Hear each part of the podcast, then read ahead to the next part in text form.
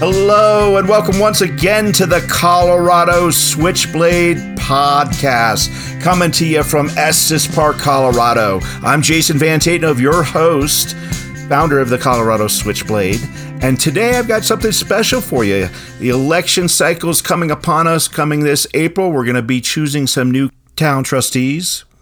Today, I have on for the first in a hopefully many part installment series where we talk with all of the candidates. I'm going to be reaching out to every candidate that's running, or if you are a listener and running for um, town council, I'd, I'd, invite you to reach out to me at jason at coloradoswitchblade.com and we will arrange a time for you to have one of these interviews if you'd like to come on and talk to my reading and listening audience.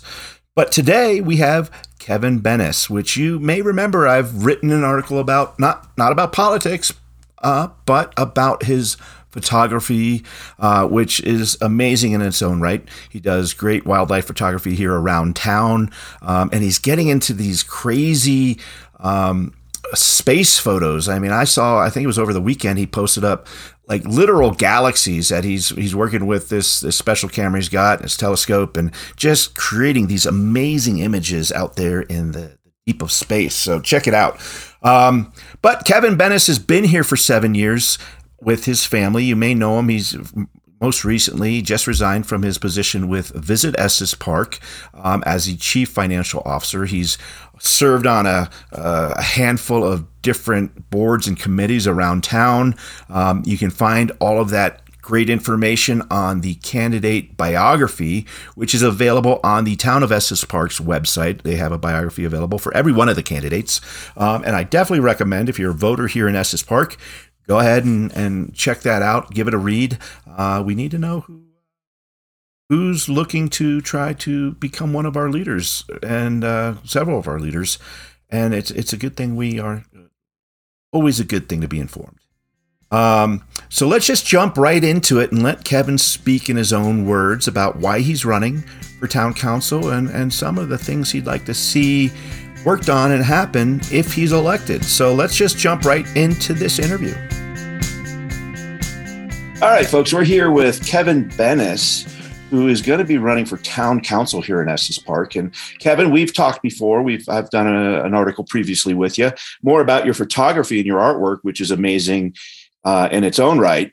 Um, but I, I, thought it would be great to to start talking to some of the candidates and give them a forum where they can speak in their own words about why they're running and and what they'd like to see uh, happening as uh, Estes Park marches into the future. So please give us a quick introduction to the listeners that may not know uh, much about you. Well, thanks, Jason. Um, super excited to be a part of this. Um, we, we were talking before we officially recorded, but you know what you've been doing lately, and especially the Switchblade is just it's much needed, and um, I'm, I'm glad you're able to provide kind of a long format for us to you know really dive into the issues. Um, so for those that don't know, my name is Kevin Benes. I am one of the six candidates for Estes Park trustee.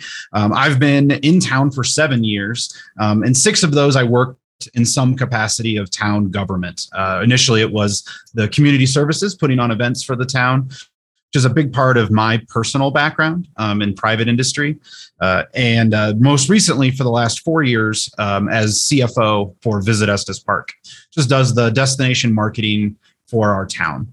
Um, and uh, recently resigned from there to focus on my own businesses. Um, and back to that, I, I have a finance background. Um, accounting was my degree in college. And then different businesses along the way, I've been in some capacity in a finance role or accounting role um, for the last, I guess, almost 20 years now.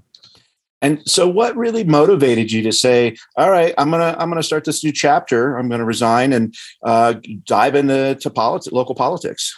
You know, um, ever since I've moved to Estes Park, it's one of those communities that's the right size that you really feel like you can make a difference and make an impact. Um, and so I've been involved with a lot of different committees and, and boards and nonprofits in town.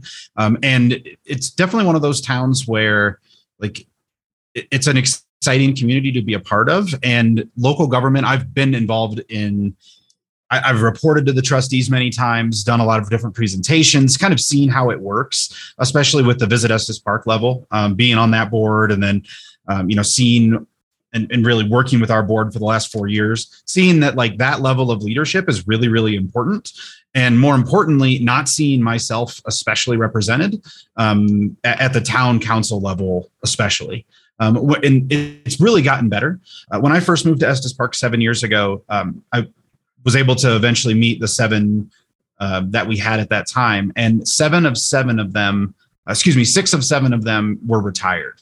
Um, and I think that's a voice that needs to be heard. It's a big part of our community. But um, I have a one year old son. My wife and I have a one year old son. Um, and with Carly resigning, um, Patrick is still there with kids, but there's not a lot, a lot of voice for young family, young working families on our town board.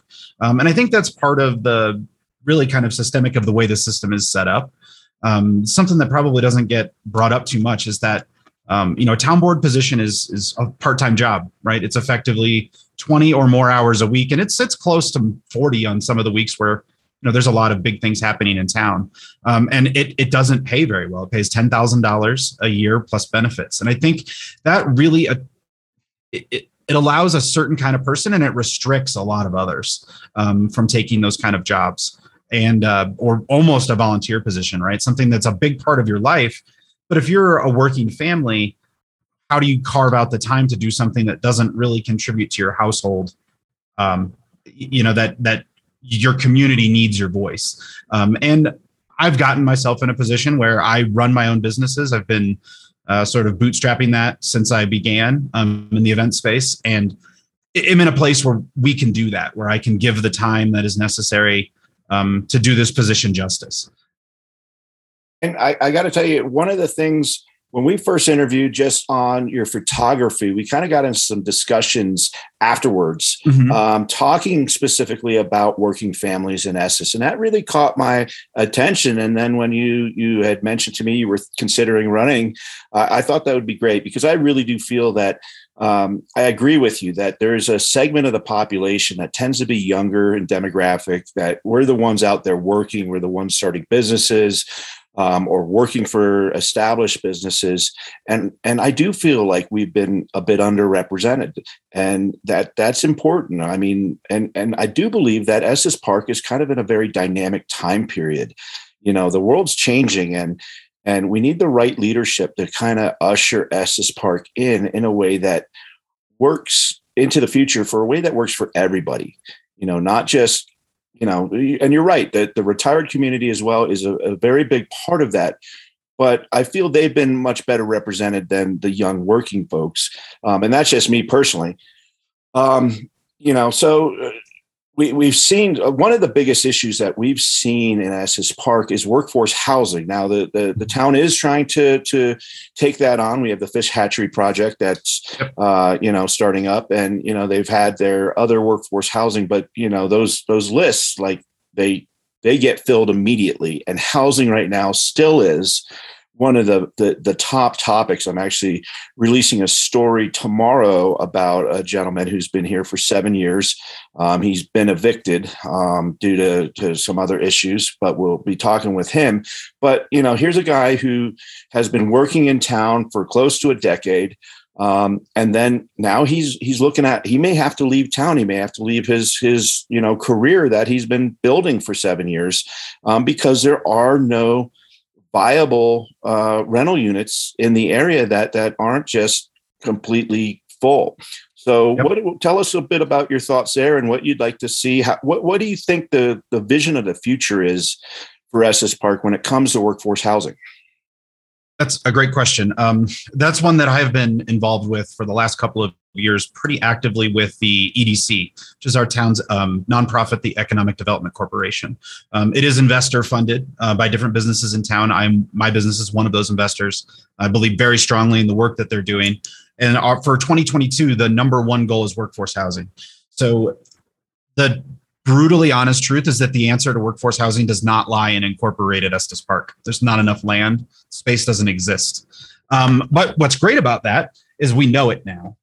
And there have been conversations. There was a we had two county commissioners come up with the Larimer County Housing Authority, do some tours of some county land up here, and talk about what it's going to take. And the EDC is leading that charge um, and sort of representing the town um, on that front and and getting some of these roadblocks out of the way. Um, there is some private funding happening. I, if you've heard of the group called Four Points Funding, they're going to be breaking ground here pretty soon up on Highway 7 um, with a, uh, a multi unit building that is going to have childcare on site. Um, Four Points Funding is a uh, venture capital fund, um, Colorado based, that really invests and is extremely good at getting tax incentives and things to uh, make these kind of projects work. Right, like that's their entire entire mission. Um, but I think it points to a systemic problem that the only people that are being able to build any kind of successful housing are venture capital funds that specialize in having attorneys to make it financially viable. If it's not financially viable to build workforce housing or maintain it, then government will have to step in, or we have to, as a community, accept that our workforce will live out of town or live in their vehicles. And to me, that's not acceptable. Um, if you work in this town and you want to be a part of this community, you should be able to. Um, I, I don't think that's that radical of a view, but it's definitely one that some of the steps to get towards it are going to be very hard. Um, and so when we tour those county properties, what we learned is the number one roadblock right now is utilities. Um, you build something that has 32 units in it, it requires a lot more just infrastructure than exists in our county. Um, the second major obstacle is code at the county level. Um, the Larimer County and Estes, like the unincorporated Estes Park, whether we agree with this today, when it was established, was made to be rural. Um, and the code is written in a way that density is not allowed. Um, it's it's if you really read it, it's very strangely worded. It's it's determined by the amount of kitchens that you have, which is a, a very strange thing. So if you build, you know, in a in residential zoning in unincorporated Larimer County, you are restricted to a single kitchen.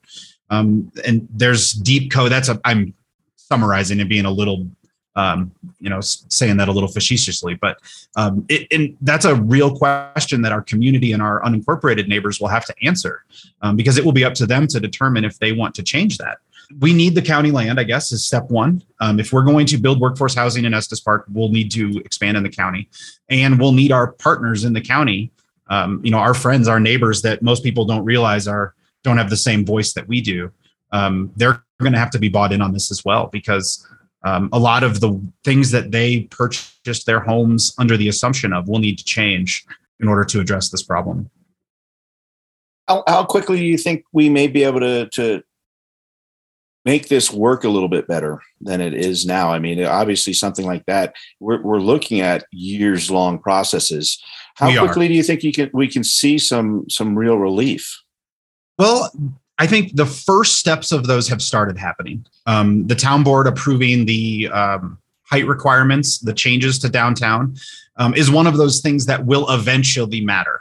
Um, but it has to happen first, right? Um, that had to happen, and I know it's probably going to be a few years before any of those buildings are torn down and rebuilt for another floor. But with that other floor being housing, that's actually some density and some dense housing that will move forward. So the, the steps are being taken, um, but it's it's going to be. We'll never probably solve this this issue ever in Estes Park. There's just not enough land, and we're surrounded by protected land. But we can make it better and make a plan, um, and just work on making it better and having accessible housing, whatever that means. Um, if our community determines that they don't want dense housing, um, then we will work with what we can. But the, the reality is it's a voter decision um, to change those codes.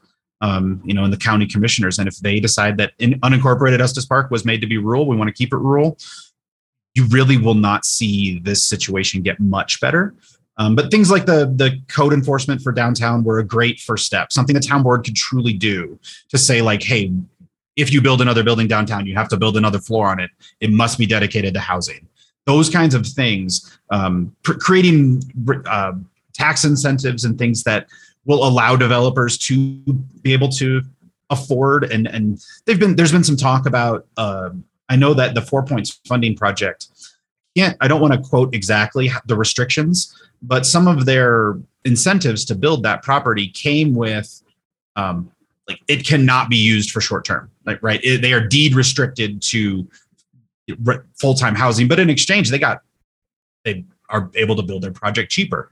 Um, things like tap fees are extremely expensive and restrictive to building up here. If you create incentives around that, where you deed restrict, but you maybe reduce tap fees, that's another just incentive way that the town can effectively long term because tap fees are the cost to bring water there. So it's town government putting resources forward to say like we will put town resources towards these projects because our community needs it. Um, and those are the ideas that I'm interested in, in discussing with the people that know more than me. So, what other what other issues on a, a town level are you really looking at uh, when you're considering this run? Well, now that you are running yeah. with this run, what other issues are important to you?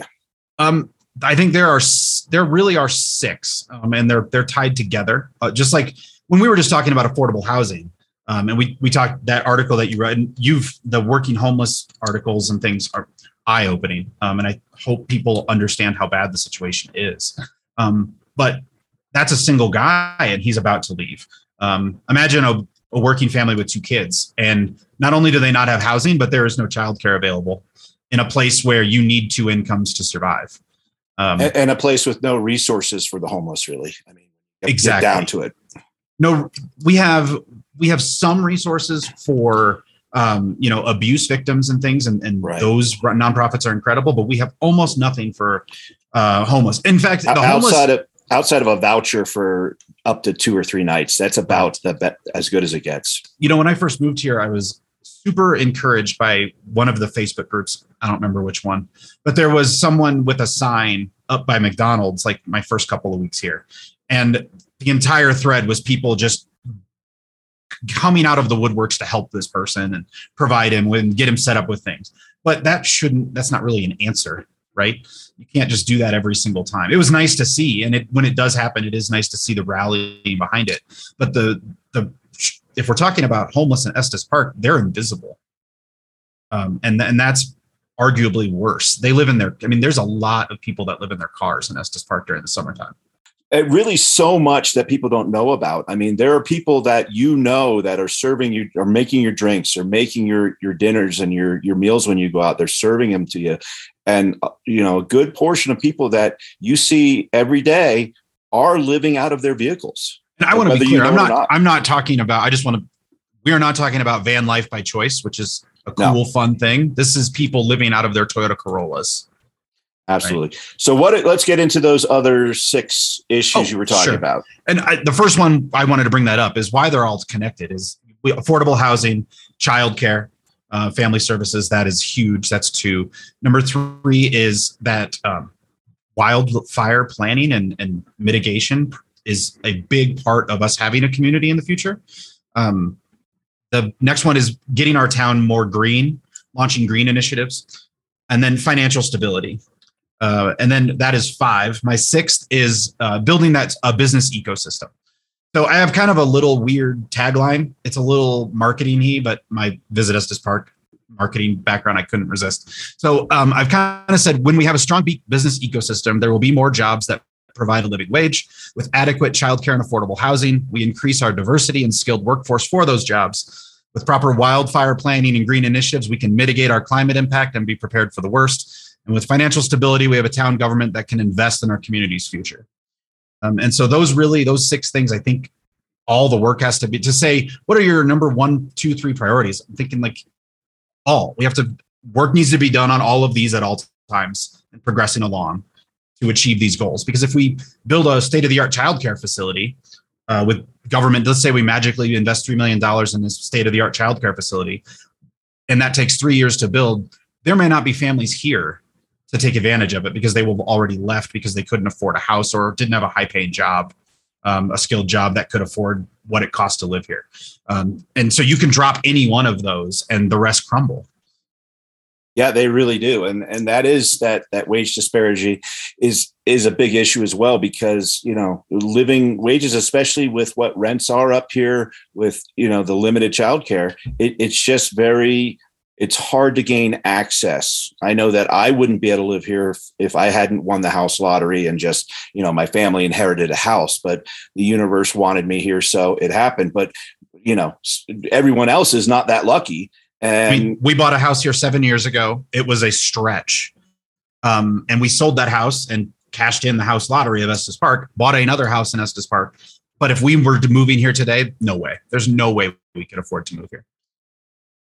And you know, I think all of your points are, are very valid and things we need to absolutely think of. I mean, now we've come to a point in time where instead of just having a single fire season at the height of summer, you know, we we we had a fire breakout, you know, when there was snow on the ground. Exactly. So it's in, just in a neighborhood. Yes. And so, and that goes directly into your sustainable uh, green policies. So I think I think that's a great platform you've got there. And, you know, the green policies one just seems to make sense in Estes Park. There's a couple of just low hanging fruits. For example, the parking. We can tell. I mean, parking's not an issue I have a strong passion on to to change or you know be an expert on. But w- what I do know is that we have a vehicle that drives three miles an hour for eight hours a day, policing it, and it's a, a gasoline combustion engine car. When we have all of these chart, you know, why does the town not have have a plan for electrifying its fleet? Reducing our pollution. Uh, Estes Park gets more sun than like anywhere else in, in the world. We own a power company yet we don't own a single solar panel. Our public buildings don't have panels. You know, just little things that it's time Estes Park gets caught up on. Um, and those things are cost effective enough these days that your upfront cost is paid back in less than a decade. And when you start thinking of something like a town, those those numbers make them it makes so much sense. Anything that you're going to save money in six years is a no brainer, especially even removing the green side of it. You know, the better for the planet. You know, there, there's no reason that our town doesn't have a, um, you know, a green plan. Oh, you know, and it, it's it's time that we build one. Absolutely. Is there anything we haven't touched on that you would like the voters of of Estes Park to know about you? That's a good question. Um, you know, I, I, I pretty open book, um, and I I love this town, honestly, um, and I just want to make it better, and uh, that's that's always been my goal is to just make it a better home for all of us. Um, we have a super unique place. 89% of our sales tax dollars come from other from others from our guests, and uh, that's a really unique place. But it allows us to be able to call this amazing place home. And uh, I think we need to do our best and do our part to protect it and make sure it's here and stays a community for the next generation. I I absolutely agree. All right. Well, thank you so much for taking Thanks, some time out of your day to to talk with us, and uh, I, I, appreciate you you actually reading the stuff I write. And I appreciate it, man. And, and, good job on the launching the podcast. It's super exciting. Um, we yep. listened to the first episode yesterday, so yeah, keep keep it going, man. You're doing right. good stuff. Yeah, that's the plan. All right. Well, thanks again, Kevin. And uh, folks, I, I, encourage you, you know, if you have questions, Kevin's a pretty open guy. Just reach out and, and ask him. I'm sure he'll take the time to to answer questions from from voters. Yeah, absolutely. So I have a I have a Facebook page, Kevin Benes for Estes Park trustee, and then a Gmail account that I'm wide open about is uh, Benes B E N E S the number four trustee at Gmail. And I any questions I get there, I am posting on my website and on social media. If you know people want it basically I figure if somebody has a question, maybe somebody else does too. So I'm just trying to post everything wide open. Absolutely. All right. Well, thanks, Kevin. Thanks, Jason. All right, folks. Well, I hope you enjoyed this interview we had today.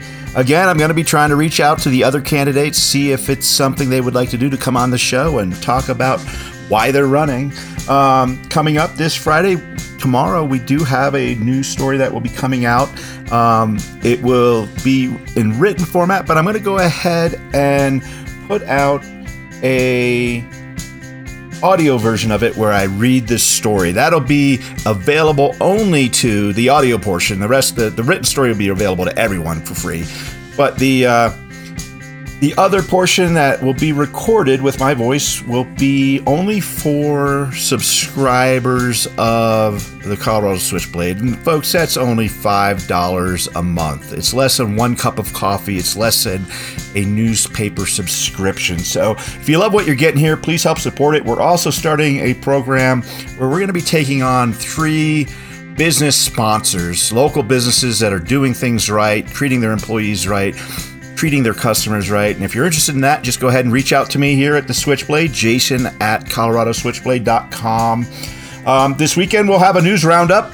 Um, and the weekend rant. And I'm thinking of for the weekend rant, there's uh, a whole lot of social media drama that went around uh, the local Facebook groups uh, this past couple weeks about a bathroom situation at the local high school here in Estes Park um, because it had gone unisex.